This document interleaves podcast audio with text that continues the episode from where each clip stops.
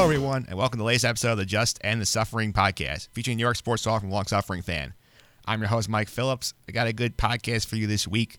I'm going to be talking New York Giants football. I know last week we had Russell Baxter on. I meant to get to the Giants. I did not. My bad. I'll make it up to you guys, Giant fans. We're going to talk to Jerry Foley of the Giants Insider podcast. We will talk the head coaching search, Dave Gettleman's job as GM, what the Giants should do this offseason, what they could do in the draft, all that good stuff with Jerry coming up in just a bit. I'll also be doing NFL picks for the divisional round with Joe D'Aloisio. I had a decent week last week. I went 2-2 on the picks. We'll look to do better going forward into the divisional round with Joe. Also going to end the show this week with a lost segment from the holiday special. Those of you who remember that holiday special, the longest podcast I ever put out, it was about 2.5 hours. There was one more segment that did not make the cut due to some technical issues. I have done some behind-the-scenes work. I've restored it to its original glory.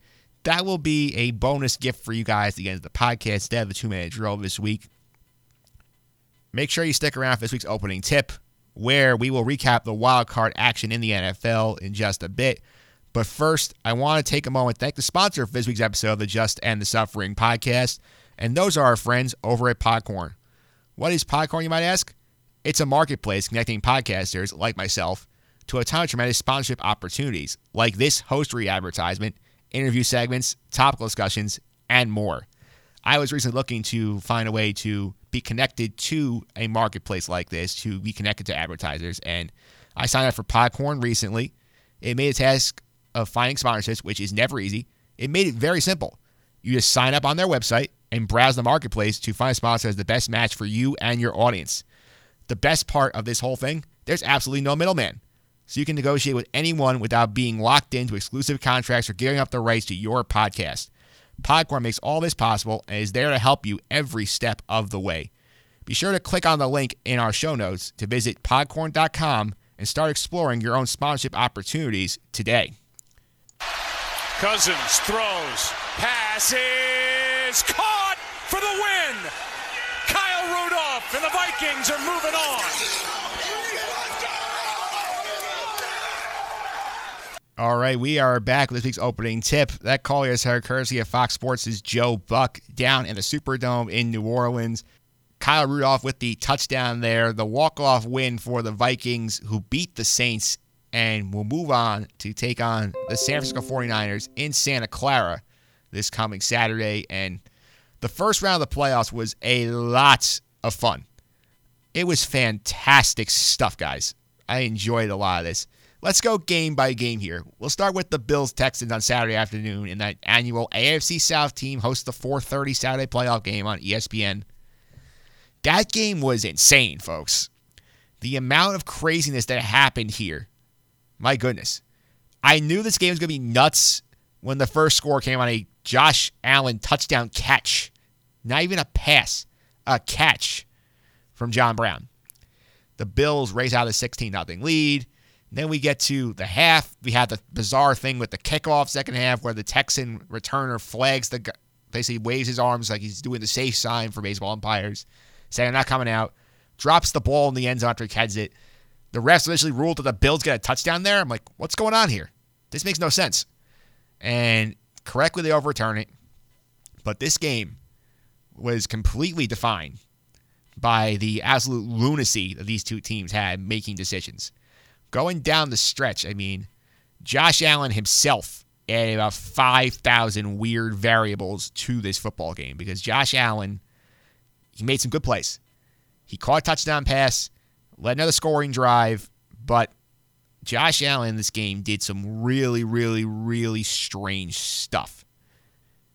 Let's relive the Josh Allen experience and all here. Thanks to Danny Heifetz on Twitter, Danny_Heifetz. In this game, Josh Allen had the longest run of the Bills' season, caught a touchdown pass, became the first quarterback to do both of those things, fumbled while diving sideways, fumbled without the ball being touched, lost 43 yards on 2 plays, fumbled laterally on purpose, and got the Bills to overtime. Let's touch on the last couple of those for a moment and let that all sink in for a second, how crazy this game was for Josh Allen. With the Bills and Texans tied at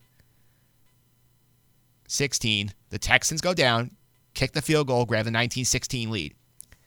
Here comes Buffalo down the field. Josh Allen gets the Bills to the within the Houston field goal range area. He gets sacked on one intentional grounding play. They lose 10 yards. It's a 4th and 24. The Bills, for some reason, decided to go for this, which I didn't understand. They had all three timeouts. There's no shot they're going to make it. He sprints straight backwards, loses another 20 yards, set the Texans up for what could be a go-ahead field goal. Then the Texans try and milk the clock, force the Bills to burn their timeouts. Doesn't work. They get to 4th and 1 at the Buffalo 30-yard line. Instead of going for the kick to make it a touchdown margin, Bill O'Brien says, you know what? I'm going for the win. We're going to sneak this. We're going to get the yard. We're going to win the football game. Doesn't happen. They get stuffed short. Bills go down. Then we have this weird play on the first thing where Josh Allen scrambles out of the pocket with a minute left on the clock, gets tackled and says, you know what? I'm going to throw the ball backwards to one of my players, see if they can get the rest of the way. It goes out of bounds, fortunately for the Bills. And at that point, we are in full-on what the hell's going on out here? Mode with this game. We have a first down catch from Cole Beasley. It looked like it was short, but the refs let them go on. They go to overtime. The Bills can't score. The Texans get the ball, and they get a miraculous play out of Deshaun Watson, who slips out of a sack, spins out, hits running back Taiwan Jones on a 3rd and 6, and Taiwan Jones gets the first down and more, sets him up for the game-winning field goal. This game was so awful to watch. It was so bad. It was atrociously bad football. It was like so bad it's good. That's what this game was like. Bill O'Brien's still an awful coach. He had no business winning that football game, but the Bills basically said, you know what? You can have this one. We're not comfortable with this. We're not ready to advance yet. You can have it. The Bills' year was strange. Josh Allen's night, which we said in a tweet earlier by Danny Heifetz, that was strange. The Bills have promise. Troy Morial on the podcast last week compared them to the 2009-2010 Jets, which had the great defense, the good running game, and the young quarterback who made plays. As I said at the time, I think there was a big difference in what they were doing on the field between Mark Sanchez and Josh Allen, and that was proven out today. Josh Allen made some plays, showed you why he could be the answer for the Bills. Also very frustrating with the weird decision-making, the fumbles, the weird lateral with a 1:04 to go. All that going on, that's not great. And think about the symmetry for the Bills this year. The Bills start this season coming back from a 16-0 lead at MetLife Stadium, and the Jets blow the game. How they end their season? They blow a 16-0 lead on the road in a wild card game. Funny how the NFL come full circle like that. Let's go to Pats Titans next, which is the headlining story of the weekend. New England is out. I'll admit, I picked Tennessee last week on the podcast. I took the points, but I was not confident would actually win the game. I figured this is, they'll play them close. They'll run the ball well. The Patriots going to go down late, kick a field goal, advance, and probably get smoked by Kansas City. Never in 1,000 years I think that they were going to go into that building and actually beat the Patriots. This was a game where Derrick Henry literally took over the football game. Right before the half, he, on the 2-minute drill drive, went 75 yards down the field by himself, basically. One long run, screen catch, touchdown. That put the Titans up for good. They would never get that lead back. Derrick Henry was great, and it was a rarity for a Bill Belichick defense to not be able to take away the one thing that your team really wants to do. We saw that last year in the AFC title game when he took Tyreek Hill away from the Chiefs. We saw in the Super Bowl last year when he dared the Rams to throw and they couldn't do it. The Titans' offense is Derrick Henry. The Patriots couldn't stop him. That's a problem. Also of note here with the Patriots, their offense, as I've said before, they can't score points. They have major issues on offense. And Bill Belichick knows they have major issues on offense. Twice in this game, he made decisions to play it safe because he did not trust his offense to get the job done. Early in the game on a 4th and goal from the 2-yard line, right before the half. 4th and goal from about a yard and a half, he decides to kick the field goal to make it a 13-7 lead instead of going for the touchdown, which could put them up 10 and possibly change how the Titans play this game. He did that. That was concerning. The other one, in the fourth quarter, on 4th and 3 from their 37, down a point. And they have not moved the football all day. Bill punted the football to the Titans. That is something I've never seen him do in recent years. That's just an admission that his offense stinks, and he knows they can't gain 3 yards. They do not have enough talent on that offense. Makes you wonder what's going to happen with Tom Brady in the future, because the way this is set up, Tom Brady's contract automatically voids the end of the year. He can't be franchise tagged. He's going to be a free agent for the first time, truly unrestricted at 42. So does he want to go back and finish his career in New England? You know he's not going to go out on a pick six, which is what his last pass in New England very well could be. He's going to play somewhere next year. Is it in New England? Is it in Los Angeles with the Chargers? Does Josh McDaniels get a job and Brady follow him wherever he goes? Remains to be seen, but a very real possibility here that the dynasty has died. And this is fantastic for the rest of the league.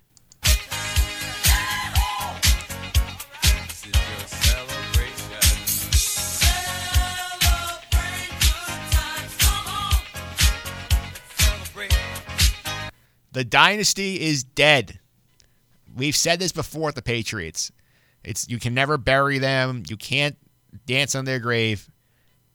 Everything comes to an end. And we saw the end on Saturday night in Foxborough.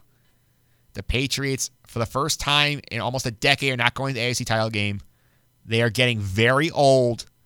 Josh McDaniels is probably leaving for a coaching job. They have a bunch of free agents that have to make decisions and probably move on. McDaniels, if he goes, they coaches with him. The reign of terror in New England over this league is over. Now, they might still be good, but the years of them being basically mortal locks to go for the Super Bowl, I think, are done. And that's great for the rest of the league. It's great for the AFC East and my team in particular, which, yes, Buffalo is good. Yes, Miami's improving, but it'll be a more fair fight than having to go against the evil empire time and time again. Let's go on to Sunday with the Saints and the Vikings. And if you are a Saints fan, you have my pity. What a disappointing finish for the Saints team that looked like the best team in the league at times this year, that entered the final week of the season with a shot at home field advantage throughout the NFC playoffs. Not a great shot, but a shot. They lose in tiebreakers. They had to play the Vikings. Vikings beat them 26-20 in overtime on the call we heard at the top of the segment with Joe Buck calling the touchdown from Kyle Rudolph. And let's be honest, the Saints got screwed again by the officials. By any definition in the rulebook, Kyle Rudolph pushes off the corner. That is textbook offensive pass interference. And the refs not only didn't bother calling it, they didn't bother even looking at it. And you have Al Riveron after the game saying, oh, you know, we took a quick look. It didn't rise to the level of clear pass interference. That's not going to work, folks. It just won't. The Saints last year got screwed on the Nickel Roby Coleman PI that was not called and cost them a trip to the Super Bowl. If the OPI is called, the Vikings get another shot. They probably kick a field goal, and New Orleans has a chance to go back in this game. The refs took it away from them again. It's disappointing for sure. The Saints should not have been in overtime, though. The Saints lost this game because they could not stop Dalvin Cook. Dalvin Cook dominated the football game, made things very easy for Kirk Cousins, and Kirk Cousins finally for you Viking fans, gets the big win in a big spot. And you had a good feeling about this game throughout here, Viking fan. The moment you felt great was the bomb to Adam Thielen in overtime to put it down at the 2-yard line. It was a perfect throw by Kirk Cousins, probably the best throw he's made as a Viking. And they go on now to San Francisco. They go to take on the 49ers, who right now New Orleans is out, probably sitting there doing happy dance to themselves, saying, boy, we don't get Seattle for a round, and we get to have home field for throughout the Super Bowl with that possibility of Drew Brees coming in here. Sign me up. And speaking of those Seahawks, they went to the Eagles. This game was basically over the second Carson Wentz went out. Carson Wentz gets a concussion. Not a dirty play by any means, just unfortunate. He's out for the game. Great for old friend of the Jets, Josh McCown. Gets to play in a playoff game, but they had no shot in this game. They're too banged up.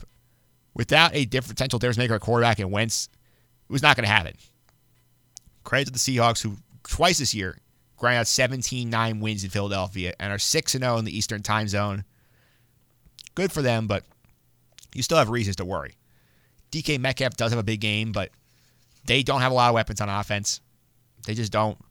The running game is decimated to the point that Marshawn Lynch came out of retirement, and Travis Homer, whatever his name is, the backup running back there, is getting a lot of work. The defense is average. They were not really tested, but the offensive line got pushed around by Fletcher Cox and company. That's going to be a problem going to Green Bay, which has a very formidable defense. And they do have pass rushers who make Russell Wilson's life hard. Russell Wilson is the only reason why the Seahawks are still in this season. He's been an MVP candidate. He lost the award late when he slumped and Lamar took over, but I know Packer fans are terrified of the idea of Russell Wilson going into their building and beating them.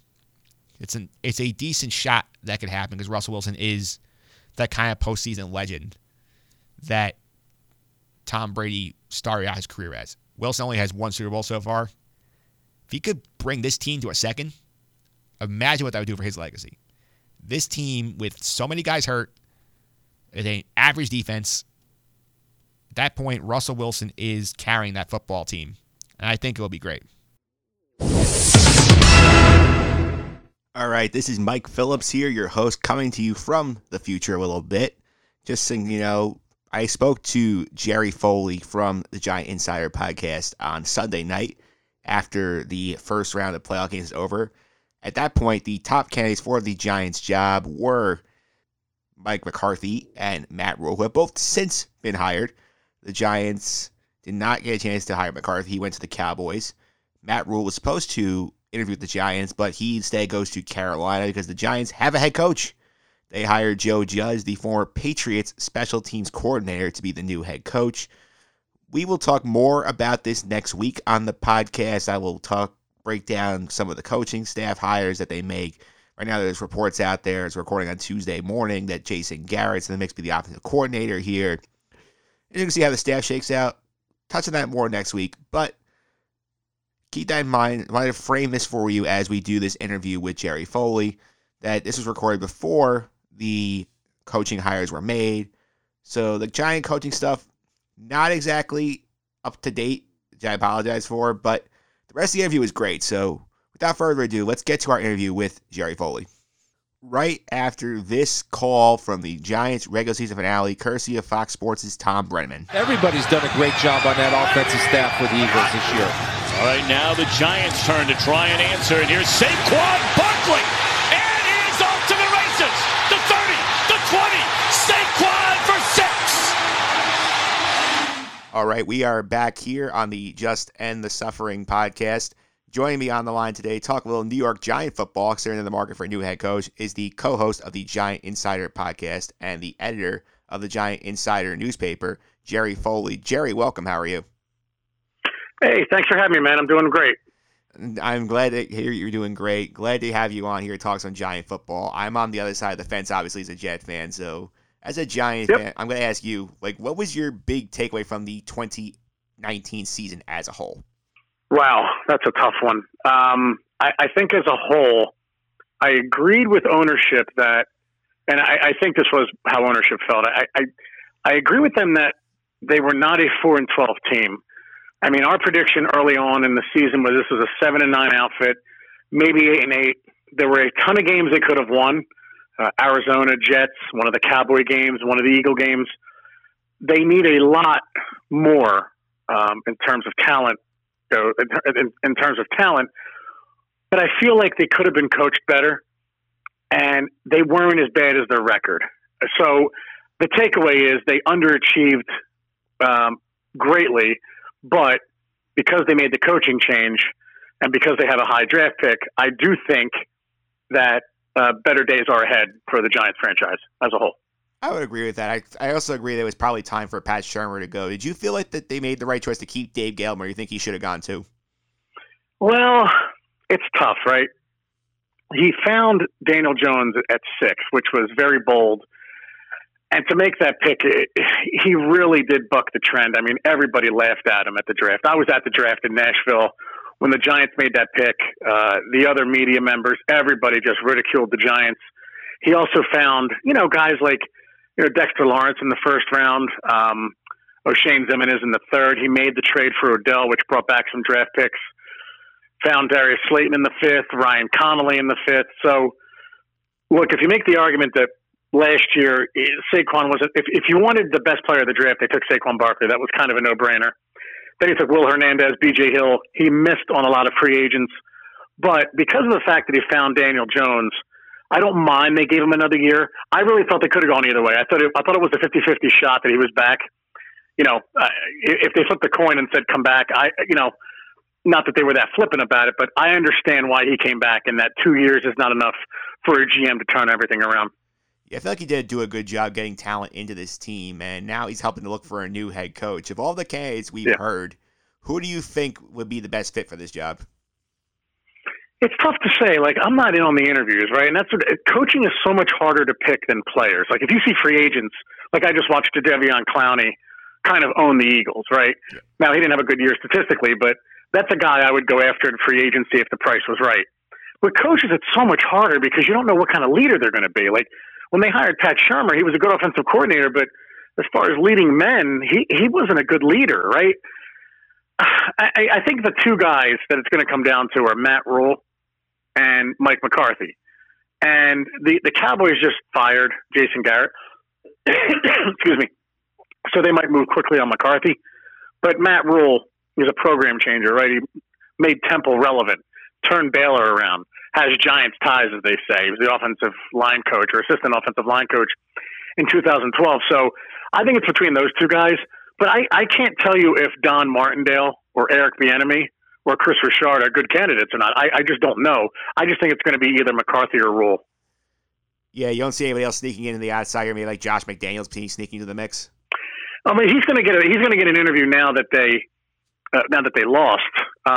That's going to get moved up quicker. But, he was a disaster in Denver. We were trying to think of coaches that have been bad one place and good and kind of succeeded the other. And, obviously Belichick's one. But as far as other coaches go, it's tough, like Pete Carroll maybe. But outside of that, I don't know of other coaches who've done that. So McDaniel will move up in the process, but I can't tell you if I would want him as a head coach. I don't know. Yeah, but as you can see where they go here, let's talk a little about the team as a whole. Obviously, we talked about Daniel Jones before. I had Matt Verran from Fanside on after the draft when he got taken. He said he's talked to a scout who didn't think that he was a first-round pick. Obviously, this year, he thinks he proved the scout wrong. So what was your big impression of watching Daniel Jones play this year? His arm was stronger than people thought. I didn't love him in college either. I didn't watch a ton of him at Duke, but I watched enough of him because he played it. I watched his bowl game where he lit up Temple, but Temple lost their coach, and they didn't have much of a defense going on, but I didn't know how good he was because he didn't have NFL talent around him. So I think the surprise of Jones was how strong his arm is. He's incredibly accurate. He picked up the playbook quickly. Smart kid, very mobile. The issue with Jones is going to be his ability to hold on to the ball. I mean, that's where he has to improve, and that's what David Cutcliffe couldn't fix at Duke. So overall, I love that they drafted him in 6 overall. I think Gettleman got the last laugh with that one. So just because he picked Jones at 6, I think Gettleman deserves another shot. And Giant fans have to be ecstatic with Jones. I mean, there's things to improve, but overall, I think they have a franchise quarterback. Yeah, as far as the turnover thing goes, I like it better that it's fumbled. I feel like it's much easier to coach ball security than in terms of, making better decisions with the football, which it seems like the thing working with the Jets with Darnold, because honestly, he makes weird decisions with the ball. Darnold, if Jones can hold the ball better, I feel like that's going to cut down a lot of the fumbles, and that should make him a lot better. Yeah, I think Darnold and Josh Allen kind of have the same problem. Josh Allen, not as much with the picks, but yesterday, that stupid fumble that he did, the lateral. I don't know how you shake a kid from that. That's just a dumb play. Darnold was a turnover machine at USC. I think he's gotten better with it, but yeah, I mean, Daniel Jones, you don't really complain about the interceptions too much. You complain about the fact that he doesn't hold on to the ball with two hands when he gets hit. So he needs a little more pocket awareness, I think.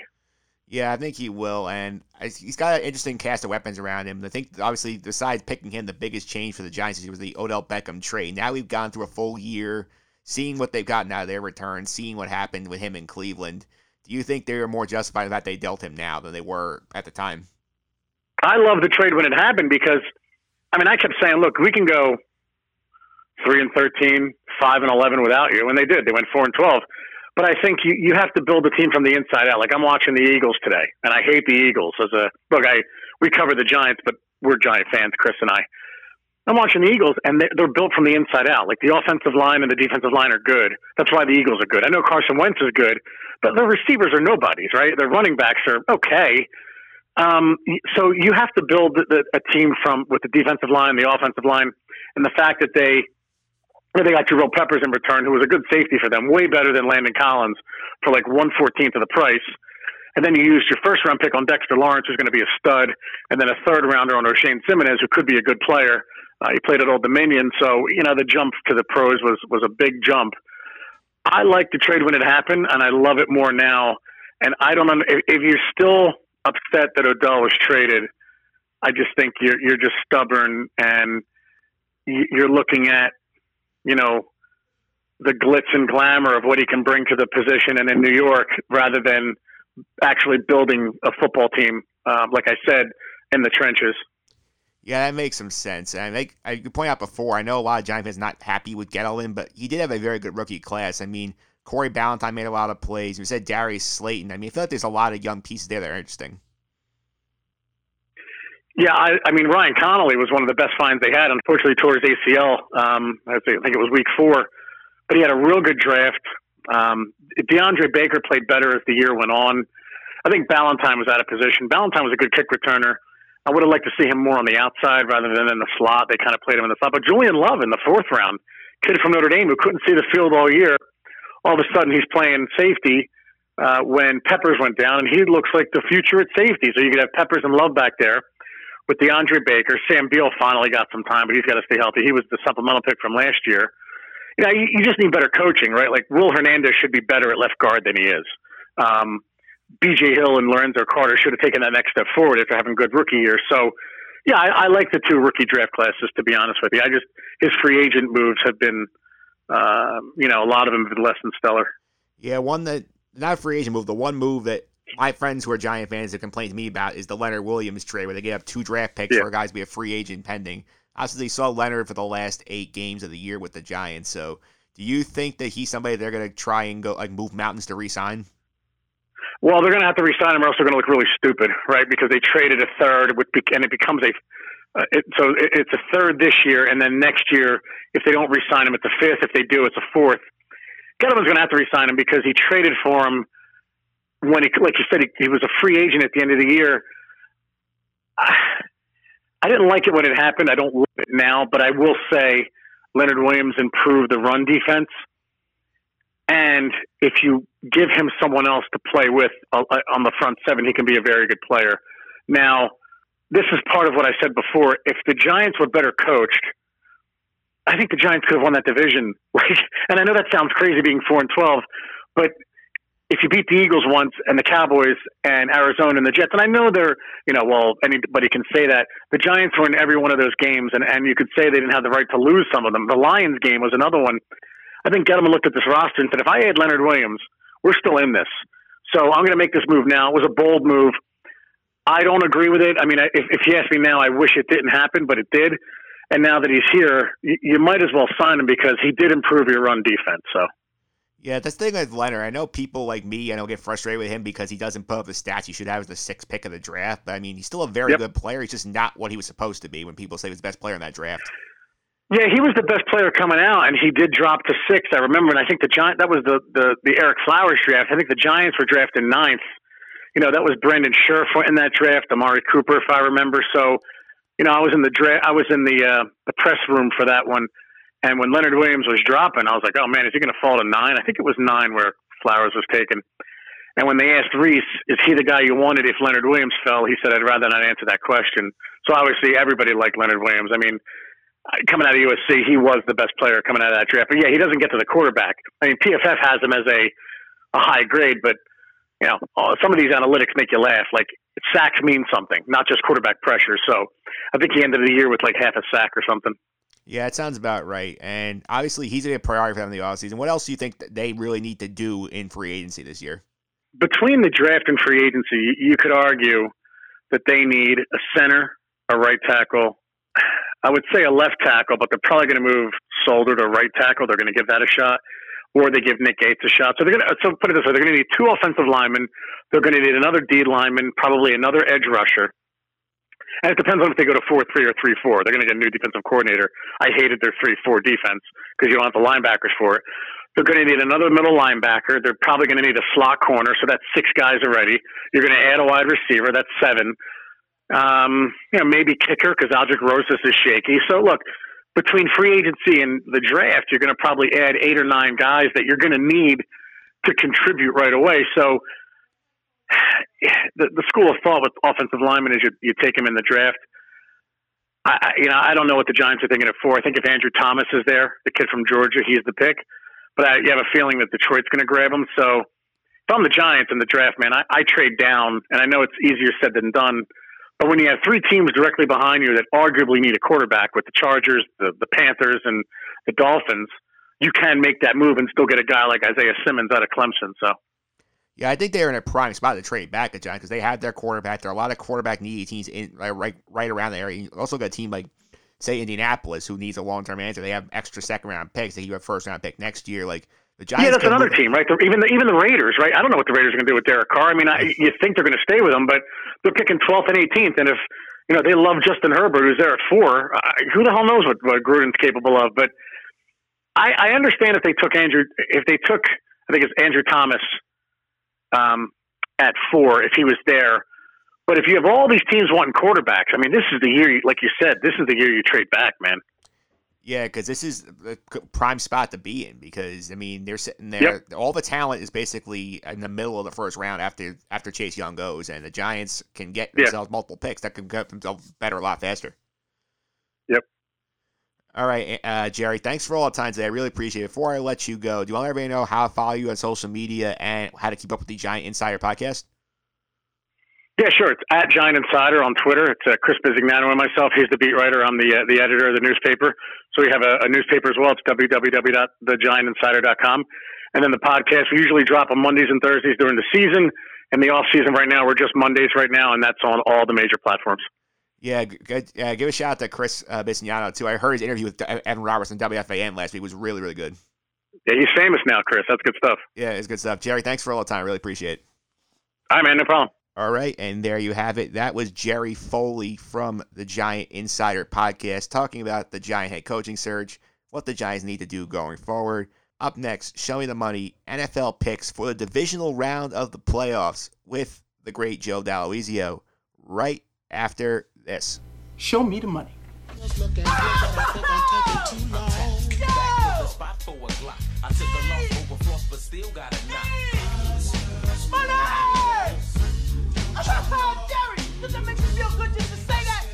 All right, show me the money. NFL picks for the divisional playoff round are here. Hard to believe we only have 7 more football games left when the season's over. I'm not counting the Pro Bowl as a football game. It's just not. Joining me in the studio today to talk some Green Bay Packer football. They are having a big game this week and divisional round picks. The great Joe D'Aloisio, the host of the Sharp Cheddar Podcast. Joe, welcome. How are you? Mike, thanks for having me. Happy New Year. Always a pleasure to be on the Just End the Suffering podcast. Yeah, Happy New Year as well. Cannot wait to do some picks. And I got to say, this first round is a lot of fun. You like the first round? There was like everything you could possibly want. You had like a completely off the rails game with the Bills Texans. The Patriots went down, which is glorious. I mean, the Saints got screwed again, but that's another issue. Yeah, I just thought overall it was kind of sloppy. Yeah. Like it was exciting, but at the same time it was sloppy on all ends. Yeah. I think the best game of the week is probably the Saint Viking game. Yeah, I think that was definitely the best game. I thought the Seahawks Eagles game was a dud, especially once Carson Wentz goes down. And the Seattle Seahawks didn't really dominate after that anyway. So I thought that was a dud. I mean, Bill O'Brien is just a terrible head coach. I don't know how he still has a job. But somehow they're going on. They're advancing. And Bill, if you're a Bills fan, you're like, you got to be heartbroken. If you're a Bills fan, you got to be like, literally, what is going on? It's like Josh Allen made some great plays, But let me tell you something. When the pressure mounted and when the game was close down the stretch, dude, he melted like a popsicle. I couldn't understand what's going on. That one play after they get the ball back and they stop on the 4th and 1. I mean, forget the fact that he got sacked twice in a row on third and long and 4th and long to lose the ball. He gets the ball back. He's laddering behind him with a minute left in. It's not like the Stanford band play. He has no clock awareness. Bonehead moves. Yeah. I'd honestly be really concerned if I was a Bills fan with that decision making. Yeah. Like, that just can't happen. And I don't know, maybe it's the benefit of the doubt that he's never been in that situation and he's trying to do everything he can to win the game. But that's something to really keep an eye out for the future, because I really think the Bills are a good team. Yeah, they are a good team. Yeah. Troy last week on the pick segment here compares the 2009-10 Jets. I disagree just on one thing I said. Mark Sanchez did a lot more in his first 2 years in the league than Josh Allen has. Yeah, I just think Josh Allen overall has all the tools to be way better than a Mark Sanchez. I think Mark Sanchez was able to have the success that he had because of how strong that defense was. Yeah, the Bills have a strong defense too. The difference was Allen makes sense not making as bad decisions as Allen was. Correct, but at the same time, the athleticism that Josh Allen has for sure compared to Mark Sanchez is a 9-day difference. Yeah, I said this earlier in the year on the podcast. I'm still going to stand by it. I feel like in about a year from now, we're going to be talking about Josh Allen like the Bears fans talking about Mitch Trubisky now. That's an interesting comparison. Yeah. Because I feel like back in last year, Mitch Trubisky was all the shit, was the shizness. Everybody was going, ooh, he's great. He's going to be the franchise quarterback. And now a year later, Bear fans are crying their soup that they have to watch Deshaun Watson and Patrick Mahomes. They both passed on plays during the playoff game on Saturday. Yeah, well, that's certainly true. Yeah. But time will tell. I mean, again, you give him the benefit of the doubt because he's a young quarterback. He hasn't been in those situations before, but it's a little concerning. I could guarantee you come this upcoming weekend, when you're watching Lamar Jackson, Patrick Mahomes, two young quarterbacks, they're not going to be making those same mistakes like that. No, they're not. And obviously, before we get to your Packers, I want to ask you, as the Packer guy, the Cowboys just hired Mike McCarthy. What do you think they're going to get with him? So I actually like the move for the Cowboys, and the reason why is I think it's a sure thing. Yeah. But what I mean by that is, you know what you're going to get with Mike McCarthy, right? You're definitely getting a football guy, a guy who loves the game. Yeah.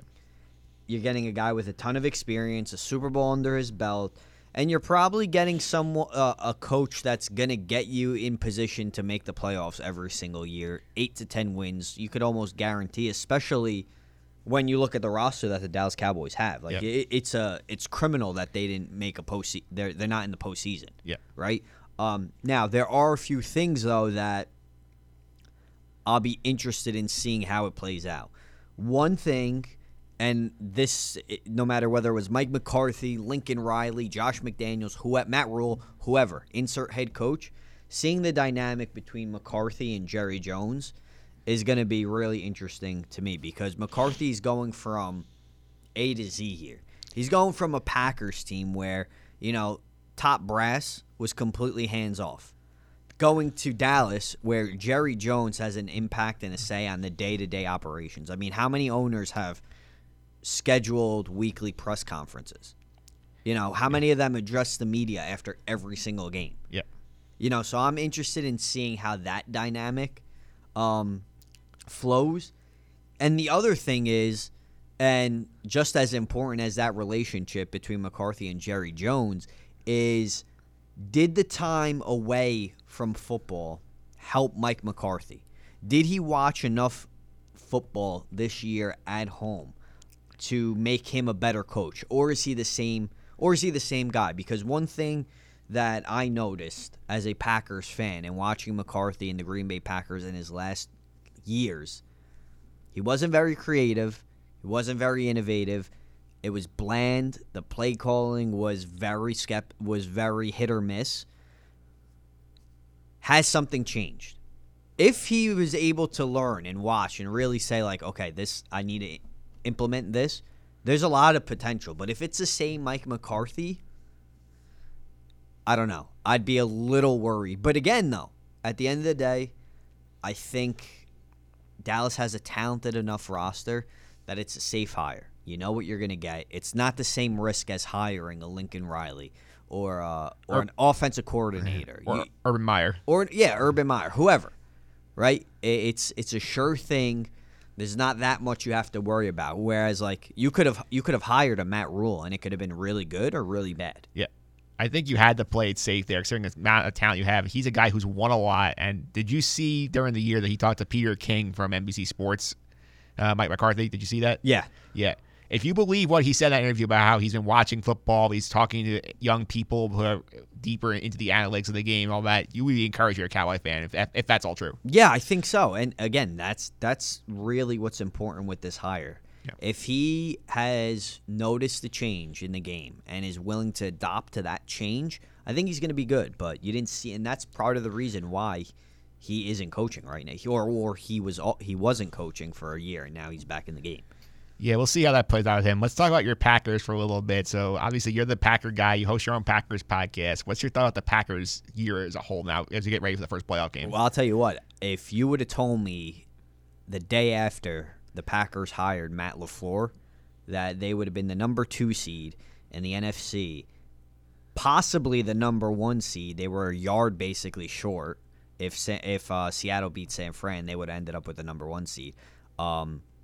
11 wins, hosting a playoff game at Lambeau, first round bye, I would have thought you were crazy. Yeah. You know, this team looked like it would be maybe an 8-8, 9-7, something along those lines.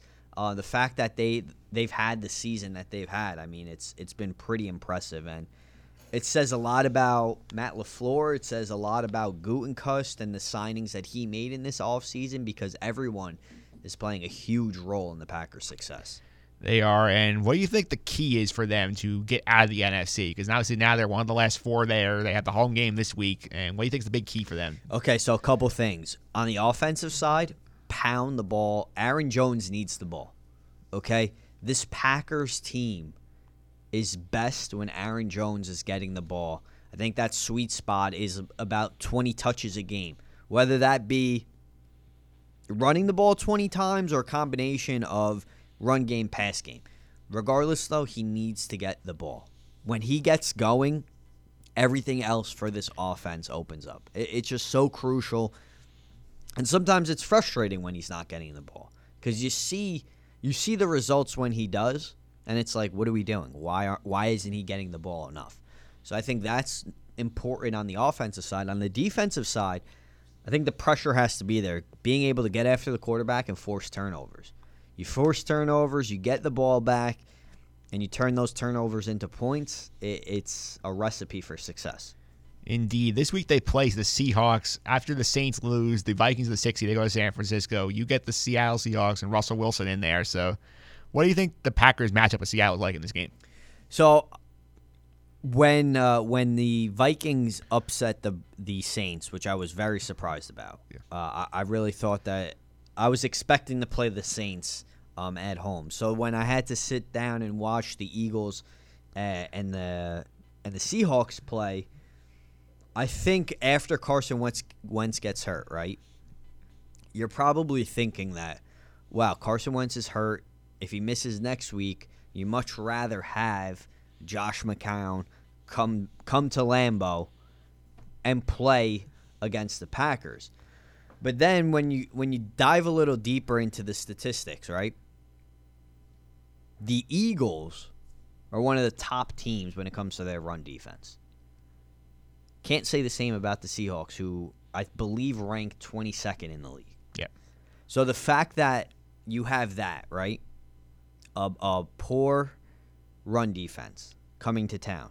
You have a Russell Wilson who is extremely talented, and he has weapons, right? Lockett, the rookie. Metcalf, who's been phenomenal, yeah. Right? He has weapons. But Russell Wilson is winless at Lambeau. Okay? 0-3, 57.3% completion percentage, 201 yards per game, 3 touchdowns, 6 interceptions. You look at this team overall, and you think of the past battles between these two teams, certainly not as talented as they once were. I think their defense isn't as talented, and even offensively. Yeah, you can't count out Russell Wilson, but look at their run game right now. They had to bring back Marshawn Lynch. They lose their two top running backs. They're both on injured reserve. There's a lot more holes in this Seahawks team than years past. Yeah, I spoke to Russell Baxter last week on the podcast, and he pointed out that, like, you know what, that Seattle defense is not nearly as good as it's been in the past. They only outscored their opponents by 7 points this year, which is nothing. No, nothing at all. They're struggling. They've played a lot of good games. They won a lot of close games. The biggest change in this Seahawks team, they play really well on the road. They're 8-1 on the road. But at the same time, defensively, here, I'll give you a couple more stats. Seahawks finished with only 28 sacks. Only one team had fewer. Yeah. All right? You want to talk about the efficiency in the red zone.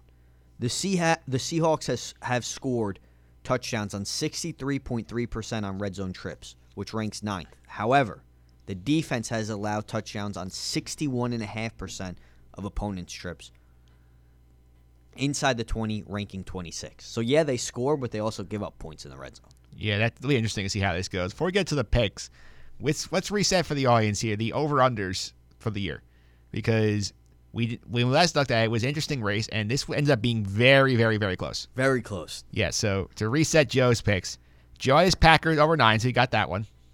One for one. You had the Ravens under 8.5. That did not go well. Not well. You had the Panthers over 7.5. When we were recording, they were 5-4 and had a decent shot at it, but they not win again. I really thought they were going to hit that number. Yeah. Yeah, once Ron Rivera went, they sort of went in the tank. No, it was brutal. Ever since they lost to the Packers, it just fell apart. Yeah, that was the turning point. Definitely was. Yeah. You had the Browns under 9.5, and you got correct, and Freddie Kitchens went out the door with them. Rightfully so. Yeah. You had the Eagles over 9.5. You could have had that if they beat Miami, but they did not. They should have beat Miami. I mean, come on. And surprisingly, we thought this one was not. You were not going to get this one. You got the Colts on the under 7.5. It's kind of like the same thing with the Eagles. With the Eagles. Yeah. Right? And even the Panthers, right? Yeah. When I thought it was a lock. Yeah.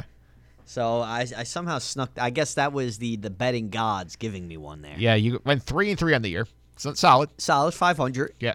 Hard not to take 500 in this thing. You take 500 when it comes to money, even. Yeah, so my numbers this year. I had the Chargers under 9.5. That was a lock. That was a good one. The Jets over 7 was a push. The only push on the board. That's tough to swallow. Yeah. I had the Chiefs over 10.5. That was a win. You sweat that out. I had to. At the end of the year, they got hot. So they beat New England. I think I got it, and they did. Yep. I had the Bears under 9.5, which you loved. I love that one. And that was accurate. I love that one. I had the Steelers over 9. They finished at 8, so that was a loss. Close. I think if the Steelers were healthy all season, you would have hit that. And I think that's the difference is, like, that would have been a push if they had beaten the Jets. Bingo. And the Jets would have not been a push. So it's, exactly. Yeah. So it's kind of like a wash when it comes to those two. I had the 49ers under 8. That was awful. That was 8. They were 8-0. That was as bad as my Ravens. Yeah, that was worse than your Ravens because the Ravens at least have went 2-2 to start the year. That is true. Yeah, you're right. Like they went 8-0 and hit the number before you could even blink. Yeah, you're right about that. So I went 3-2-1. So I won by a half a game because the Jets pushed. Congratulations, Mike. You're rubbing it in now. You can't. I'm not playing the clip. Are you putting me on the podcast just to rub it in? No, you did beat me during the regular season on the picks. Okay, good. Let's not forget about that. When we picked in the regular season, you went 1-2, I went 0-3. Well, there you go. Yeah. So, big numbers to brag about. Yeah. So let's get to the picks. Anyway, Troy Moriel, our good buddy, was here last week for the Challengers and the pick challenge. He got one of his picks right. He had the Seahawks laying the 1.5 with one confidence point on it. Let me tell you, I would have had a horrible week if you had me on last week. Yeah. He should have had the Bills. He had the Bills getting the 2.5, but they gave that game away in epic fashion. Brutal. That was 3 points for him. He had the Pats laying the 4.5. That was 2 points for him. He had the Saints 7.5 points, 4 confidence, so only 1 point for Troy. Yeah, that's how you get only 1 point there. Yeah, I had 2-2 on the week. I took the big swing. I had the Texans laying a 2.5 with 4 confidence points. Wow. So you really got lucky there. I was anti-Bills. I was like at the 16. I'm like, okay, this is dead. Then somehow I walked away with 4 points. Wow, there you go. That's a surprising 4 points. Yeah, I was the one I was most confident in. And somehow, some way, I got it. Okay. I had the Titans plus 4.5, 2 point confidence. I figured they would be close in that game. I did not think they went outright. I lost on the Saints 7.5. I only had that as 1 point though because of the number. Really? Yeah. I figured it's a good game. The Saints would be up 14 late. The Vikings would score a touchdown and give you the backdoor cover. That's why I only put it 1 point. Yeah, that's kind of good Good thought process when it comes to the betting game. Yeah. And I had the Eagles plus 1.5 points. That went out the window once Carson Wentz got hurt. Bingo, right away. And I had 3 points in that one. I was really high on the Eagles. Yeah, I think it's a definitely completely different game. I'm going to go out on a limb. I say the Eagles win that football game. Wentz plays the whole thing. I think so. Yeah. I definitely think so. Yeah. The Seahawks did nothing impressive. No. Right? I thought you would have expected, even though they prepared for Carson Wentz. I mean, it's Josh McCown. Yeah. For sure. So to reset, I lead the postseason challenge 6-1. I got a lot of ground to make up. Yeah, that's why I put you in the middle spot here so you can make up the ground. I don't know about that. Looking at these numbers this week, it ain't easy. Yeah, we're recording on Monday. There are some big numbers out here. These are some big numbers for the playoffs. These are massive numbers for the playoffs, but we will get into it right now. We will go to the picks.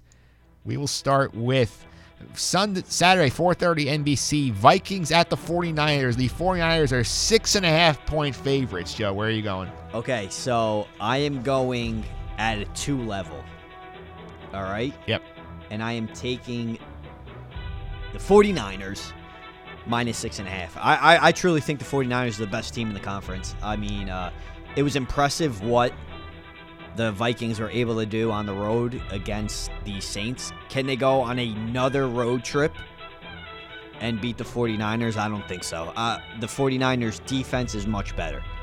That offense, Drew Brees is a better quarterback, but the playmakers that San Fran have, Deebo Samuel, George Kittle, I think it's just going to be too much to handle. They're not going to have as much success as they did. They're not going to win that battle on the offensive and defensive line like they did against the Saints. So confidence level, only a 2, but give me the 49ers minus 6.5. I'm also taking the 49ers. I'm going 3-point confidence on the 49ers because I think the Vikings got their best game in last week against the Saints.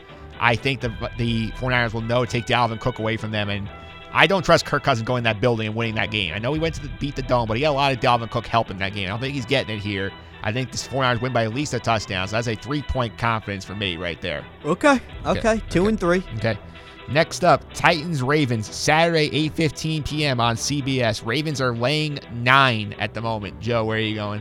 I am going, this is my third, number 3 confidence level. I am taking the Titans plus 9 against the Ravens. Why? I think the Ravens are going to win outright, right? Yep. But I think there is a good chance, a very good chance, that Tennessee is going to do everything they can to make sure that Lamar Jackson is not on the field. And how are they going to do that? They're going to give the ball to Derrick Henry. Derrick Henry has been absolutely phenomenal this season. I know the Ravens are expecting it, but if Derrick Henry can get going, Ryan Tannehill hasn't been making mistakes. He plays mistake-free football. They keep Lamar Jackson off the field. This game's going to be a lot closer than we all think it's going to be. Yeah. I'm with you on the Titans. I give them a 2-point confidence on that one. Same confidence I gave them last week. I just think, like you said, this game's going to be close. Tennessee will limit possessions. They'll keep Baltimore off the field. They'll be able to run the ball. They'll score some points. I think 9's too big. I think they're going to cover the number. I think the Ravens will win, like you said. I think it's outrageous that you're seeing these kinds of numbers on divisional weekend. Yeah, it's insane. I remember the last time it happened. It's absolutely outrageous. Yeah, I think the biggest I remember was when the Jets were in New England, and I know that year they beat them. I think they were 14, 15-point underdogs. It makes it real tough, and you know how it is. It's the playoffs. It's a new season. Yep, it is. It's insane. Anything could happen. And the biggest one on the board is the next game, Texans-Chiefs, Sunday at 3 o'clock on CBS. Before I get to that, do you like the moving it back to 3 o'clock for the second weekend? Yeah, I don't mind it. Yeah. I don't mind it. Yeah, I like it. Troy pointed out on Twitter last week. He's like, hey, I miss having football done at 4:30. It's at 7. That's weird. Now we get it till 10 again, which is nice. Exactly. I don't mind it. It's more, it's custom to what we've had all season long. Yeah, so the Chiefs are 9.5-point favorites Sunday at 3 on CBS. Where are you going, Joe? This is my most confident pick. Yep. 4 points. Give me the Chiefs minus, would you say 9.5? 9.5. Yeah, I got 9.5. That's a huge number. I can't believe I'm settling with taking all those points and minus 9.5. But the Texans don't belong here. And you're going to see that on Sunday. And, what's more concerning for me is the fact that I'm going with an Andy Reid team. But I think Patrick Mahomes is going to have an absolute field day. Yeah. I'm with you all the way. Chiefs, full 4. I just look at this, I'm like, I watched the Texans play this football game. I'm not going to gain much ground on you at this point. We did these independently. It wasn't even like I copied you. I know. That's the sad part. I took the Chiefs because I'm like, hey, you know what? I watched the Texans play Saturday. They had no business winning that football game whatsoever. They're going into Arrowhead, and they're going to get blown out of the building. At least two touchdowns. If they go down 16-0 like they did, they have zero chance of coming back. And it won't be 60-0. It'll be like 28-0. No. I think this is going to be a bloodbath. The Chiefs are going to wipe the floor with that football team. I think we're going to see a very bad weekend of football in terms of how close these games are. Yeah. Really. I really expect blowouts. All right. And last but not least, your team, Seahawks, Packers, Sunday, 6:30 on Fox. Packers laying 4. Where are you going? This is going to be the closest game of the weekend. Yeah. No ifs, ands, or buts. The closest game. Obviously, I have one point left, and that's the 1 point confidence with the Packers minus 4. I think just because they're playing at home, they have the benefit of the doubt here. Would I be surprised if they lose? Absolutely not, just because their identity this season has been winning sloppy, and it wouldn't surprise me if they didn't show up. Yeah. At the same time, though, that home field advantage, the way the defense has been playing, Aaron Jones has been playing, I like the Packers to win -4 here. This is the one game we are different on here. This is also my 1 point pick. I took the Seahawks with the points just because I feel like Russell Wilson, I feel like it's hard to bet against him in the playoffs in any of these spots. It's a 4-point margin. I could easily see this being a field goal football game. I think the Packers will squeak it out at the end, but Russell, I think, will make enough plays in this football game. I think they will cover the number. So I will put this 1 point on the Seahawks here. It's my least confident feeling here, but I feel like this is sort of the game where he's going to keep them in it a lot longer than people think. Yeah, no, I wouldn't be surprised by that at all. I just think compared to years past, this is definitely a different Seahawks team, and this is definitely a much better Packers defense. I think that goes a long way. I think Russell Wilson is fully aware of his record at Lambeau. Who steps up? That's the question. Who steps up? Yeah. Is this the week that Aaron Rodgers finally shows up? Yeah. Right? It's just. Again, I think this game is the biggest toss-up of the weekend. Yeah, that's why we had no confidence in either of us. Yeah, exactly. I'd be foolish to move this higher than 1. All right, so to reset the picks, Vikings, Niners, 6.5-point favorites. We both love that one. Joe at a 2, me at a 3. Ravens, Titans, Ray in the 9 points. We both love the Titans and the points. Joe went 3, I went 2. Chiefs, Texans, Chiefs laying 9.5. We are all over the Chiefs. We are big Chiefs stands right now. Big Chiefs head. Chiefs kingdom. Yeah. Chiefs kingdom, 4-point confidence each in this one. And the one difference, Seahawks, Packers laying the 4. Joe is laying the points with the Packers. I am taking them with Seattle, both at a 1 confidence scale. And those are your picks for divisional weekend. It's hard to believe that we only have 7 actual games of football left. Oh, it's sad. Yeah. It's sad. I'll tell you what, though. Yeah. This may shock you. Yeah. Guess where I'm going to be after Super Bowl Sunday, the week after. Where is that? Guess. It has to do with football. At the Senior Bowl? No, I will be at MetLife Stadium watching the XFL, the New York Guardians. Oh, that is football, technically. Technically, it's football. Yes. I got the itch. Yeah. The season's not even over, and I'm already thinking about post-NFL football watching. Hopefully it works out better for them than the AAF did. Yeah, I hope so. Yeah. But listen to this. I got tickets in the 100 section, corner end zone. Yeah. For like $25. That sounds fun. Why not? Yeah, why not? Let's see how it is. Yeah. The worst thing that happens is I'm watching terrible football, but at least I'm hanging out, and it could be a lot worse. As long as it's not cold. I hope it's not that cold. I am concerned about that. Yeah, it couldn't be worse. I mean, I was at Citi Field for the Winter Classic a few years ago, and boy, that was an icebox. Oh yeah, that sounds pretty cool. But I mean, we've been pretty fortunate this winter so far. Next week on the Picks Challenge, we are having back Ian Sachs on there. The Patriots are gone, but we have to get a Patriot representing the conference championship round for the 9th year in a row. Man, I don't know how he's going to feel about that. He's going to be down in the dumps, that's for sure. Yeah, we'll have a little legacy discussion with him about the end of the run, potentially. Yeah, because Brady's going to be a free agent. McDaniels might leave. A bunch of players might leave. Do you think Brady comes back? I don't know if it's going to be for the Patriots, but I think he's going to play again. Yeah, I could see that happening. Because I can't see him going out on a pick 6. No, I can't see that either. But I wouldn't be surprised if this was the end of his run with the Patriots. I think the two teams I think to watch here, I think, are the Chargers. Of course. Because he's got family out there. He's got connections out there. And they're going into that new stadium. They have no roots. Imagine Brady for like 2 years there helping establish the team. Oh, that would definitely do a lot. And the other one I think would be interesting based on his connection to the quarterback there, Indianapolis. Wow. Think about that for a second. They don't really – they're Charlie Reset, they're kind of souring out at the end of the year. They might draft one. Imagine having Brady there for a couple of years, sort of bridge that gap and help Brissett out or your young quarterback out. That would be something else. Yeah. Wow. I didn't even think of that.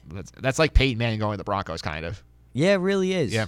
It really is, except I don't think Brady would have as much success as Payton did with the Broncos. Well, that Colts team is pretty well set up. They have weapons. They got a line. They got a good defense. Definitely. That line definitely helps. I'll tell you that. That line definitely helps. I think that defense could get a little bit better, though. Yeah, like they have a lot of assets. I mean, if you could get him in there for like a year, imagine how that would be. They do have a wide receiver, something Brady usually doesn't have. They have tight ends. They have Ebron and Jack Doyle. That's actually a great scenario. Wow. And you're playing indoors for half your season. Yeah, you're playing indoors. You got an easier division. Actually, you're playing indoors for more than half your season because your two road games, your one road game, it's in Houston. Exactly. And another one's in Jacksonville where it's sunny like 80% of the year. Yeah. Wow. Yeah. That's not a bad gig. That would be a good gig for him. I don't know if the Colts will do it, but I think they should. Not a bad gig. I like that idea, Mike. All right. Before I let you go, two things. Number one, give everybody a chance to follow on social media and talk about the Sharp Cheddar Podcast. Okay, so you could follow me on Twitter at Joe__. Do not forget the double. Don't forget the double. DALOISIO. And check out the Sharp Cheddar Podcast, especially, I mean, I do a lot of Green Bay Packers talk on that podcast, obviously, Sharp Cheddar Podcast. But I will be talking about all the playoff games. New episode should be out at the end of the week where I'll preview the upcoming matchup against the Seahawks. May have a representative from Seattle join the podcast, maybe a Green Bay beat reporter. Not too sure what the plan is just yet, but there will be an episode at the end of the week. Yeah, and you can rehash your picks on that one. Oh, without a doubt. Yeah. Without a doubt, because I also, I do a pick segment on there, and I'm not changing my picks. I think that's when you run into trouble. When you start trying to be cute. Either you start trying to be cute, or you're like, you know what? I went this way on Mike's podcast. If I go the opposite on my podcast, I'll cover my bases. I'm covered. Yeah. No, you can't do that, though. No, it's not. You can't do that. That's not how you win. No, it's not how you win. And the last thing is, obviously, the holidays just came by. What's the worst gift you got this holiday season? Wow, the worst gift that I got this holiday season? Yeah. Mike, you put me on the spot. I wasn't ready for this one. I think the worst holiday gift that I got was a winter hat. Yeah. But it wasn't like a sports beanie. Yeah. It was like a generic, like, here, wear this hat. I think that would be the worst. What about you? I got some options there. Socks is always an option.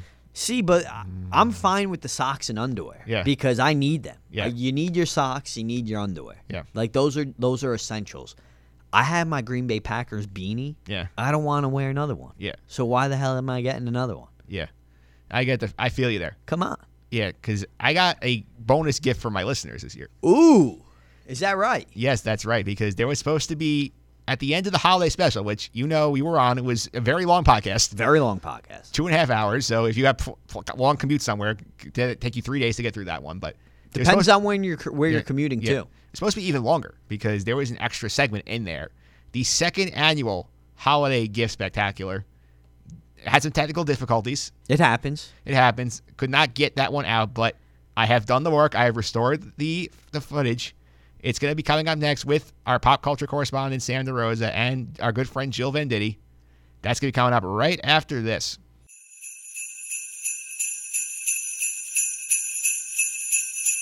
All right, we're back on the Just End the Suffering podcast holiday special. Time to wrap it all up. We will do our second annual holiday gift extravaganza. Back with me again doing the holiday gifts the second year in a row as the show is pop culture correspondent Sam DeRosa. Sam, welcome back. How are you? Thanks for having me for year two. Yeah, year two on the holiday special. You and I are the only ones who came back-to-back years, so. Thank you. Yeah. And Mary cannot be with us this year. She's off doing bigger and better things, so we brought in a Super Bowl replacement. We brought in somebody we last heard from on the Met Roundtable podcast back, I think, in March, I want to say. Jill Venditti's here with us. Jill, welcome. How are you? Hello. Hello, everyone. Super excited to be here. Super excited to share these weird gifts I found, or things that I find that they're weird. So maybe they're not weird, but whatever. Yeah, in case you were not with us last year, we did the holiday gifts. What happens is if you go on the team's website, you can find, you buy a jersey. That's easy. But we decided to be creative. We'll find the weirdest thing on the team's site and recommend it to you. So I'm going to start off. Joe, I'm going to ask you first. What's the worst gift you got last year? Honestly, nothing. I'm at the point where I'm like, okay, I'm in my mid-20s. Why am I really going to ask for things for Christmas? So, I don't ask for much. If I need something, I'm like, hey, I need this. This is what I want. This is what I need. And usually it's what I get. But otherwise, my parents are really cool. They'll give us, clothes. And sometimes it's, a hit or miss because of, sizing. But that's, I think that's, the only bad thing that happened last year. Just sizing for things was wrong. That's not bad. Do you have any issues last year, or are you good? No. The weirdest thing, which is actually super convenient, is a windshield wiper cover. I didn't ask for it, but I use it. Yeah. So it up, that's like getting socks for Christmas. I love socks. I get fuzzy socks every year. They're amazing. I just bought a cute pair from actually the Dollar Tree. Very good buy. I wore them to work yesterday when it was cold. Amazing to walk a couple blocks on those things in the city. Amazing. Even for the Dollar Tree, right? Even for the Dollar Tree. Surprisingly good. Yeah, I think socks would qualify as me last year. Somebody actually gave me Jets socks last year. See, that's cool, though. You dress up, and underneath your, pants are fun socks. I do that all the time. Yeah, I love the fun socks. Let's get to the point we're here. We'll do the weird gifts. So we've each broken down the New York teams by 3, counting New Jersey too, for you Devil fans out there. They're included in this mix. So we're going to go through the list here. We're going to break the gifts. We're going to tell you what they are, why they're weird, how much they cost, and on the scale of fruitcakes from 1 to 5, how bad they are. So, Jill, since we as Met fans outnumber Sam 2 to 1, we'll start with the Mets and we'll start with you. So where are you going? Okay, so I'm actually glad you went with this one first, because this is the one that I don't understand it. And once you do see what it is, I think you'll understand why I don't understand what it is. First of all, it's a quilted blanket. Okay. So price-wise, you go from it's based on size, it seems like. So it's king, queen, single, and twin, which is basically your standard size. It's just missing a full size, which rude, missing the full size one. So it ranges from $49.95 to $87.95 on blanketwonder.com if you want to know. And it's a quilted blanket with the logo in the middle-ish thing, kind of. Yep. But it's not just the logo. The logo is on top of a skull. And then everything around the skull has nothing to do with the Mets. It's flowers. It's got a rainbow. It's got a house, a building. And I don't get it. The border, nothing to do with Mets. Nothing to do with baseball. Nothing to do with New York. It's, again, it looks like little animals are the border with more of those little skull things. But, again, not the Met logo. A whole other logo that I don't know what it is. And it's that little logo is a red and blue half circle with it looks like a makeshift lightning bolt going through it. It's the Harry Potter lightning bolt? No, not even close to that. If it was that, okay, cool. Harry Potter is kind of cool, even though I'm not a Harry Potter fan. But, I don't understand the concept of this. Where, it's just kind of literally a quilt where you take, different tiles and put them together. It's as if this person took different tiles and just slapped a Mets logo on top of it. I don't get it. I think it's horrendous. And I think when you see it later on, you'll realize why it's just horrendous and ugly. And also just way too much money for something that's ugly. Yeah. Yeah, for sure. I mean, on the fruitcake scale, is that full 5 for you? Oh, it's a full-fledged 5. Full 5. And just in case people are wondering what it looks like, we will have links to these gifts on the website, on the podcast for blog post there. So if you want the quilt for yourself and you don't trust Jill's judging, you can go buy it. You've been warned. You have been warned. We'll go across town. We'll go to the Yankees, who Sam has worked for as well. So any insight information there that you want to share about the gift idea from you? Dun, dun, well, dun. I pick Etsy every year because support small businesses and handmade things. Small Business Saturdays. Yeah. But what I found was very normal stuff, But the weirdest one I found was New York Yankees toilet paper, and it's not even the toilet paper Yankees suck, and then that's what you use to use the toilet paper for. It's literally just the logo. And then they package it in Saran, the clear, and they wrap it all pretty. So I don't think it's meant to be offensive. I think it's supposed to be a New York Yankees toilet. It's literally toilet paper. It looks like Scott toilet paper with the Yankee logo on it. Yeah, but then I'm they don't have any other pictures, so I think it's just on the top. I don't even think it's on the bottom. That's so strange. It only goes for $5, but that doesn't include shipping and handling. Good stocking stuffer. Oh, my God. I guess so. Oh, God. On the fruitcake scale, where are you putting it? See, I put that as a 5. I've never seen anyone gift toilet paper before. See, if I got toilet paper, no matter what the logo was, no matter what team it was, I think I would just take it and just throw it right at their face. Or the next Halloween, go to that person's house and TP their house with it. Yeah. Yeah, and say, hey, I remember your Christmas gift. Here it is. Take it back. Okay, so now we'll go to the football teams. I'll start with my Jets, who have not had a good year, but I found a very, very weird item on the Jet website. I'm going to pull this picture up. I'll pass it on to you. So when you think of the Jets, the first thing you think of is island theme, correct? Butt fumble, sadly enough. Yeah, so if you happen to... yeah. We'll put the butt fumble aside. Sensitive topic, Jill. It's very sensitive to me. Listen, I'm a Jet fan, too. It's fine. It's fine. I've lived with it. It's fine. At least they've won yesterday. Can't even win right or lose right. They cannot lose right. So anyway, I'm going to pass this to Jill first. This is a New York Jets tiki totem. It's a 16-inch tiki totem. You can sell it for $30. It can be used indoors or outdoors. Jill's face says it all. That's not worth 30. First of all, I hope it's like larger than I'm 5'1" for reference. It says 16 inches. That's not tall at all. It's like not even up to my hip. What is that? It's not even 2 feet. I could literally jump over this if I wanted to. Yeah, so that's not worth it. So it's $29.99. According to the description, it's not recommended for children under 13 years old. Why? That's a tiki. It's blocked. Oh, I see it at the bottom. It's like tiki-ish. And Sansi right now, the eyes on that football are creepy as hell. Yeah, why is there an airplane? Oh, is that a blimp or is that an airplane? That's the Jet. The Jet. Hello. Oh, okay. Duh. I'm not a Jets fan. I'm a Jaguars fan. We have a very simple, straightforward mascot, okay? So what would the Jaguar tiki totem look like? Probably Gardner Minshew on top. Just with, like, that lights up because he's the coolest guy ever. Yeah, this is much less cool than Gardner Minshew is. So I'm going to give this the 3 fruitcakes. I feel like there's worse things I found. And maybe if you have, like, a Jet-themed deck, it will work. But I don't think it will work. A Jet-themed deck. Or you can put it on the tailgate bus. You have a Jet-themed tailgate, Hawaiian tailgate bus. Because it's so cold, like in the wintertime, it's not tiki, you know. No, it's not tiki. It gives that taste of summer. Now, if it had an ugly sweater or scarf on it, then you can do winter themed. Yeah, you can always put one on afterwards. That's true. Make a little hat. All right, Jill. Let's go to the other football team. You had the New York Football Giants. So, what would you recommend for their two win fans? This one, it's not so much weird. It's just I think the idea behind it is just like. Not a thing anymore. Like it's supposed to be a sign for a man cave, and it says Giants man, the New York logo cave, and then it's like 3 tiers. One of them says man controls all remotes when the Giants play. Giants blue worn at all times is the middle one. The last one says what happens in the cave stays in the cave. First of all, what does that even mean? What is going on in this cave? Second of all, I think the concept of man caves is just, like, not a thing really anymore. No, it's not. I don't think it's a thing anymore. More like no Giants fan is having a good time there, if there is a man cave. Like. Unless there's some, like, nefarious things going on in there, but I don't know what Giants fans do. But either way, it's just, like, the concept of it, like, the sign is kind of corny. It's on NFL Shop for, I want to say, like, almost $19 or so. And that's an expensive sign. Yeah, it's an expensive sign, first of all, where I can go to Michael's literally and make this probably for $10, not even. So first of all, that's one thing to keep in mind. Second of all, just that the whole thing about the man cave is just, like, I think overdone. But it just looked a little weird. I think on the 1 to fruitcake scale, I'm going to say it's probably a 3. Not quite a 5, almost a 4, but whatever. It's a 3, yeah. That makes some sense, so...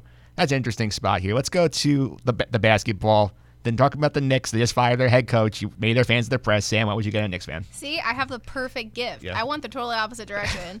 It is a Damn It doll. Mm-hmm. So if you like go look it up, it has like a whole card about why you purchase it. And it's like when it's like something to squeeze when you're super annoyed and mad at your team. And I'm like, this is great, especially everything that happened. I'm like, this is great. It cost you $14.95.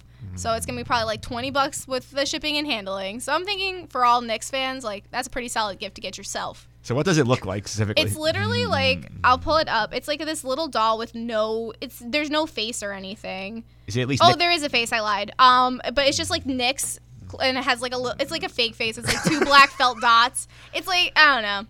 like it's a voodoo doll. Good. Yeah, they make voodoo dolls that you can't like Hallmark or something.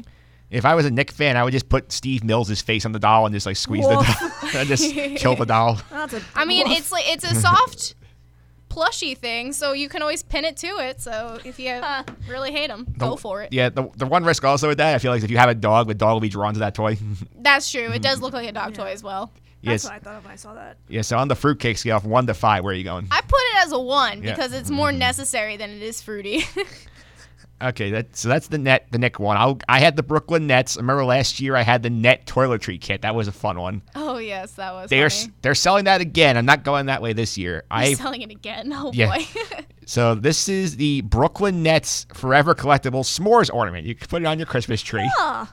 So it is literally an ornament of a Brooklyn Nets like s'mores figure with a chocolate. The marshmallow has the Net logo. It has a hat and stuff. Oh, that's cute. But does it have Kevin Durant's picture on it? No, it doesn't. That's sad. I don't want it. Yeah, it looks like a white marshmallow. Yeah, it looks like a snowman with a foam finger and a Nets colored hat.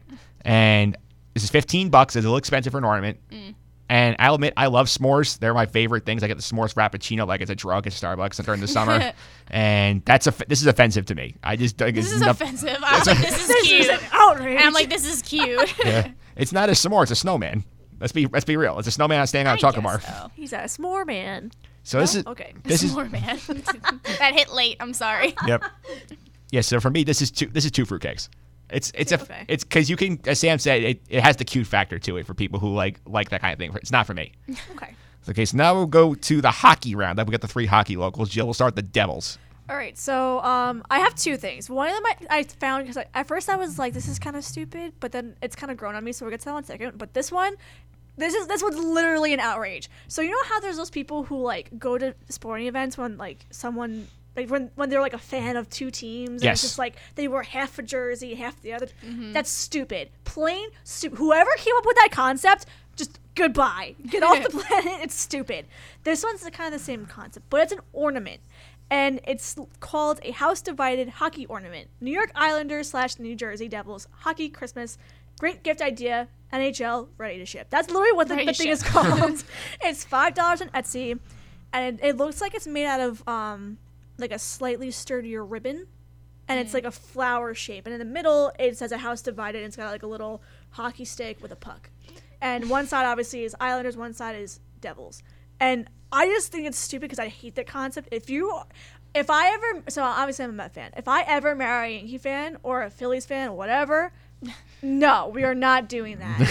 My kid can choose what team they want to root for, but we are not doing this. No. I will literally like yell at my kid if they ever have something like this in their house. Never in my house will this ever. So this is a full on 5 as well. Mostly because it's an outrage. Yes. Whoever made this, what were you thinking? That's worse than my s'mores ornament. Yes, it's much worse. It's much worse. I don't find that cute. Yeah, no.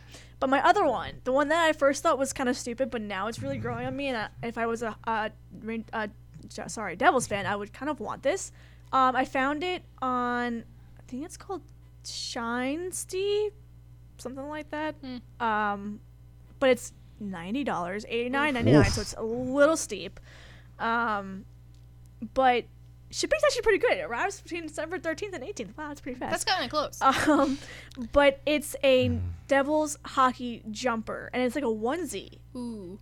And it's like the red jersey with like the logo with the little stripe on it and the pants. It's like the black shorts with like the red and stripes.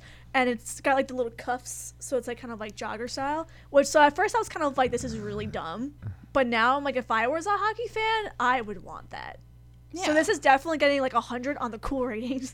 Yeah, so it's not 5. It's not like 5 fruitcakes. It's like 5 gingerbread houses, basically opposite. No, I hate gingerbread houses. There are 5 hot. No, what they are is there are 5 salted caramel hot chocolates. Okay. From Starbucks. So it's gone in the complete other direction. Yes. Then this is the fun scale. We like this one. So it's 5 on the fun scale. Yeah. All right. Pricey but good. Sam, you had the Islanders, so a team near to your heart after going to the Coliseum back in the day. So yeah, 2011, 2012, I was like at every home game because the tickets cost like $12. It was great. I mean, last row in the house. Hey, why not? It was great. Yeah. So I was going through gifts, and there were some like weird ones and stuff. But then I saw this one for $23, and I know it's a little steep, but it's literally a Zamboni ice scraper, and I was like, this is so cool. Hilarious. Yeah. I couldn't find it for other teams, so I was like, this is like exclusive to Islanders fans. The user doesn't look super trustworthy, but it's still fun to look at. So you might get scammed, but it's fun to look at. Yeah, so worth it. Scam worthy. Yeah. So that's on the fruitcake thing. 1.5. I couldn't bump it to a 2 because I was like, this is cool. Hopefully it serves its purpose. Yeah. I couldn't tell you any like user ratings, but you know. Yeah, that's fair. I'll round out the local teams. I had the New York Rangers, and Jill, I'll ask you, what's the first thing you think of when you think of the New York Rangers? Henrik Lundqvist. That counts. Or the chant that they do. All I think about is how expensive I can't afford, like their tickets, and how I can't afford to go to a Ranger game. Yeah. That's all I think about. Yeah. So you know what I think of when I think of the Rangers? Unicorns. Oh yeah. The Rangers on their website on therangershop.com have a stuffed pink unicorn with the Ranger logo in pink on it on sale for $20. Hmm. Sounds quite familiar about a Yankees unicorn that I may or may not have seen. Yeah, so here's the description on the website. This is, add an adorable piece of memorabilia to your collection this year with the cuddly New York Rangers plush unicorn. Its cute design will exhibit which team you hold near and dear to your heart. Excuse me, I'll go barf up some glitter. See, I feel like that would have worked for the Knicks when Kristaps was still here. Oh. Because, like, it's a unicorn. But, like, I just think it's dumb for Rangers stuff. I mean, it's hockey. Hockey is about toughness. Toughness is not a unicorn. True. We don't know how tough unicorns are, though, guys. That's we true, have not seen one. Are they real? Who knows? So basically, I'm giving this the full 5 fruitcake. This, I think, was the worst thing I found on any of my 3 years looking for this kind of stuff. Yeah. Can I just give an honorable mention to all the gifts out there for any sports? Mm-hmm. I thoroughly appreciate the household items, like the spatulas, what they have, like the team logo. Like when you make a burger and you can press it out and make the logo on the burger. That thing is so cool. Like all those things, honorable mentions. If someone got me that for my future household, I would be a little confused, like, why are you giving this to me as a gift? But then if I noticed the logo, I'd be like, okay, this is pretty cool. I appreciate this. Thank you very much. You actually have one of those with the Jets, believe it or not. Really? Yes, I do. Wow. I use it tailgating. It's awesome. Wow. I want one. All right, and we do have a bonus feature as well. Last year we did 9 gifts. This year is a 10th. Sam did some research because of the world's greatest mascot, Gritty. He's just the best guy ever. He's my favorite person on this planet, and I hope this reaches Gritty somewhere. I'm going to Philadelphia in March, and I'm going to a Flyers game. I don't know how I'm going to afford that one, but I'm going to go try to meet Gritty. I'm very excited. I almost ran the Gritty 5K, but it interrupted. It was like too close to postseason, so I couldn't go. All right, so what do you have for Gritty? I have to do 2 because Gritty deserves our utmost respect. I picked 2 things that he would like. First one would be a sequin pillow with his face on there because he's very, you know, he's very, like, fabulous, so he needs a sequin pillow. That's going to cost you $24.95 on Etsy, as well as, I'm not going to lie, I don't call him scary, but there's a nightlight on Etsy for $16.99. That's exactly what I want. It's the most menacing picture ever. I'll have to pull it up. Hold on. But I was crying laughing. I thought it was the funniest thing ever. I'm like, imagine waking up in the middle of the night and just seeing Gritty. It's great. It's just like the most menacing picture. I mean, it's just he's just smiling for the camera. But I think if I woke up and saw this silhouette on my wall, I think I'd cry. Yeah. I mean, I'd be a little excited. At first, I might be scared. I also, I'm blind, so I would just see, an orange shape on the wall, so I think it would be okay. I would be extremely concerned because I can't see either without my glasses. I would be so concerned if I saw that. Gotta love Gritty, though. Yeah, so that was some fun. I do think that these are gifts that will definitely get you remembered by whoever you give them to this year, so. That's a fact. So thanks again for the time. Really appreciate it, guys. Before I let you go, let you plug your social medias. Jill, let you go first. How do people follow you on Twitter? Let's go with my blog page because my other one was just puppies and that's kind of pointless. So it's at the sports bra, but it's at _ the sports bra. Yeah, that's bra with an H.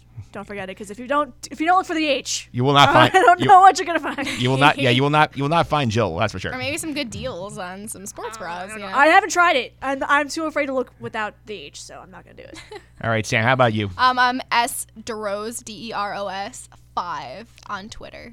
All right, thanks guys. I really appreciate it. It was a lot of fun. All right, thanks for having us. Bye.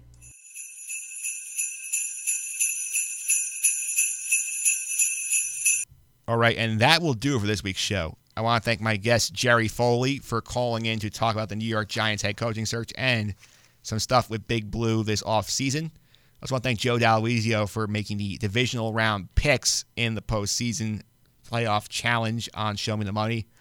I also want to thank our pop culture correspondents Sam DeRosa and Jill Venditti for their excellent work in the holiday gift segment of this podcast. If you want more good stuff like this podcast, including my look at what the Jet offseason priority should be, check out the blog over at justendthesuffering.wordpress.com. You can also subscribe to this podcast on iTunes, Google Play, TuneIn, Stitcher, and Spotify. Simply search for Just End the Suffering on any of those platforms. You can find all of our episodes there, including the aforementioned holiday special, last week's chat with Russell Baxter. There's a lot out there the last couple of weeks, so be sure to go into those archives, check that out.